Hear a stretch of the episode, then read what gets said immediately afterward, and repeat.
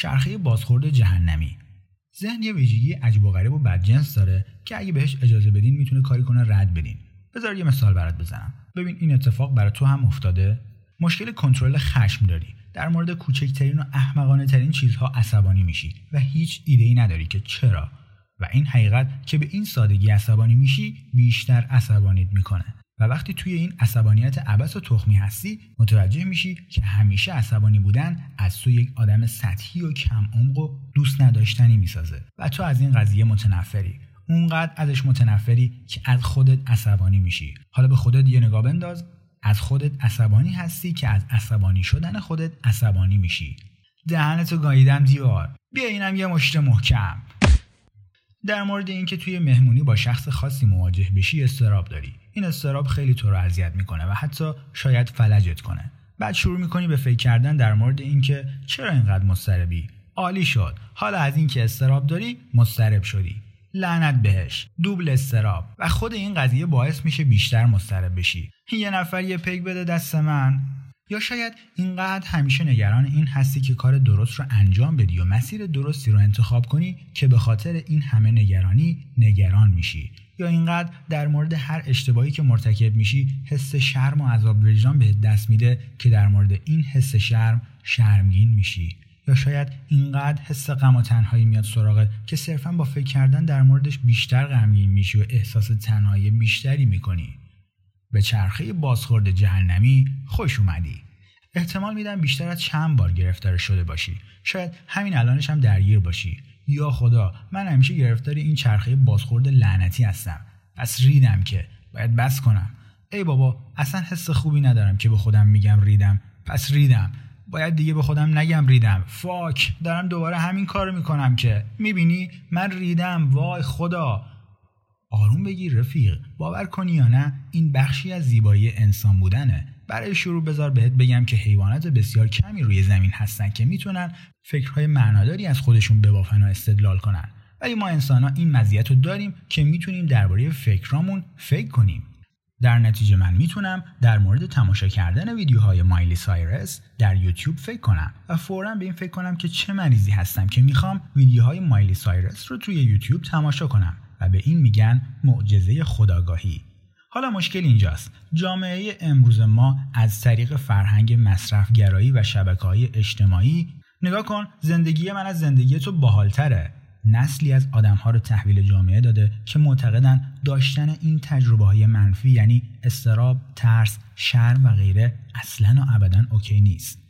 منظورم اینه که اگه به اینستاگرام نگاه کنی می‌بینی که همه دارن تا دست خوش میگذرونن و زندگی خفنی دارن. نگاه کن این هفته 7 نفر عروسی کردن و یه پسر 16 ساله برای تولدش یه لامبورگینی هدیه گرفته و یک دختر بچه دو میلیون دلار در آورد. به خاطر اینکه یک اپلیکیشن زده که به صورت خودکار برای دستمال توالت میاره وقتی که تموم میشه. و همزمان تو روی کاناپه خونت نشستی داری لای دندونای گربت رو تمیز می‌کنی. و نمی‌تونی کاری بکنی. جز فکر کردن به اینکه زندگیت بیشتر از اونی که فکر می‌کردی ریده. چرخه بازخورد جهنمی از ما یک سری بیمار روانی ساخته و به یک اپیدمی تبدیل شده. ما رو به موجوداتی مشوش پر استرس بیش از حد عصبی و به شدت متنفر از خود تبدیل کرده.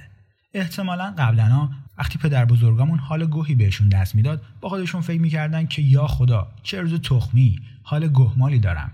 ولی بی خیال فکر کنم زندگی همینه. برگردیم سر بیل زدنمون. ولی الان اگه حتی برای پنج دقیقه حال گوهی به دست بده با 350 تا عکس از آدمایی که همیشه خدا زندگی عالی و معناداری دارن بمباران میشی و اینجوری غیر ممکن میشه این حس به دست نده که مشکل از خود توه. این قسمت آخریشه که ما رو تو دردسر میندازه. ما حال بدی بهمون به دست میده که حال بدی داریم. احساس گناه می‌کنیم که احساس گناه می‌کنیم. از اینکه عصبانی هستیم عصبانی میشیم. از اینکه استراب داریم مضطرب میشیم. من چمه واقعا؟ به همین دلیلی که به تخ گرفتن اینقدر مهم و حیاتیه. به همین دلیلی که قرار دنیا رو نجات بده و این کار رو با پذیرفتن این واقعیت می‌کنه که جهان به گاه رفته و این اوکیه. چون همیشه همینجوری بوده و همیشه همینجوری باقی میمونه. اگه حال گوهت رو به تخمت بگیری چرخه بازخورد جهنمی رو دور می‌زنی. و به خودت میگی من حال گوهی دارم ولی چرا باید به تخمم باشه؟ و اینجاست که انگار با یک عصای جادویی تخماتیک طلسم شکسته میشه و دیگه از خودت متنفر نخواهی بود که حالت گوهیه جورج اورول می‌گفت برای دیدن چیزی که درست جلوی چشمونه باید تقلای زیادی بکنیم. راه حل استرس و تشویش ما هم درست جلوی چشمامونه. ولی اینقدر سرمون گرم پرن و تبلیغات برای چیزهای به درد نخوره که در عجبیم. چرا الان در حال سکس کردن با یک داف قد بلند نیستیم و چرا six pack امون نزده بیرون؟ ما در مورد مصائب دنیای مدرن جوک می‌سازیم. ما یعنی گونه بشر در واقع قربانی موفقیت خودمون شدیم. مشکلات روانی اختلالات اضطراب و کیسای افسردگی طی سی سال گذشته رشد بی سابقه ای داشته. در حالی که همه یک تلویزیون LED توی خونمون داریم و غذامون رو دم در خونمون تحویل می‌گیریم. بحران ما دیگه مادی نیست وجودیه معنویه. اینقدر چیز میز داریم و اینقدر فرصت دوره برامون ریخته که دیگه نمی‌دونیم چی رو به تخممون بگیریم و چی رو نگیریم. الان چون بی نهایت چیز هست که می‌تونیم ببینیم و بدونیم پس بی نهایت راه وجود داره که بفهمیم نمی‌تونیم به روز باشیم. نمی‌تونیم بهشون برسیم. به اندازه کافی خوب نیستیم و اوضاع اونقدری که باید عالی باشه نیست. و این از درون ما رو نابود می‌کنه.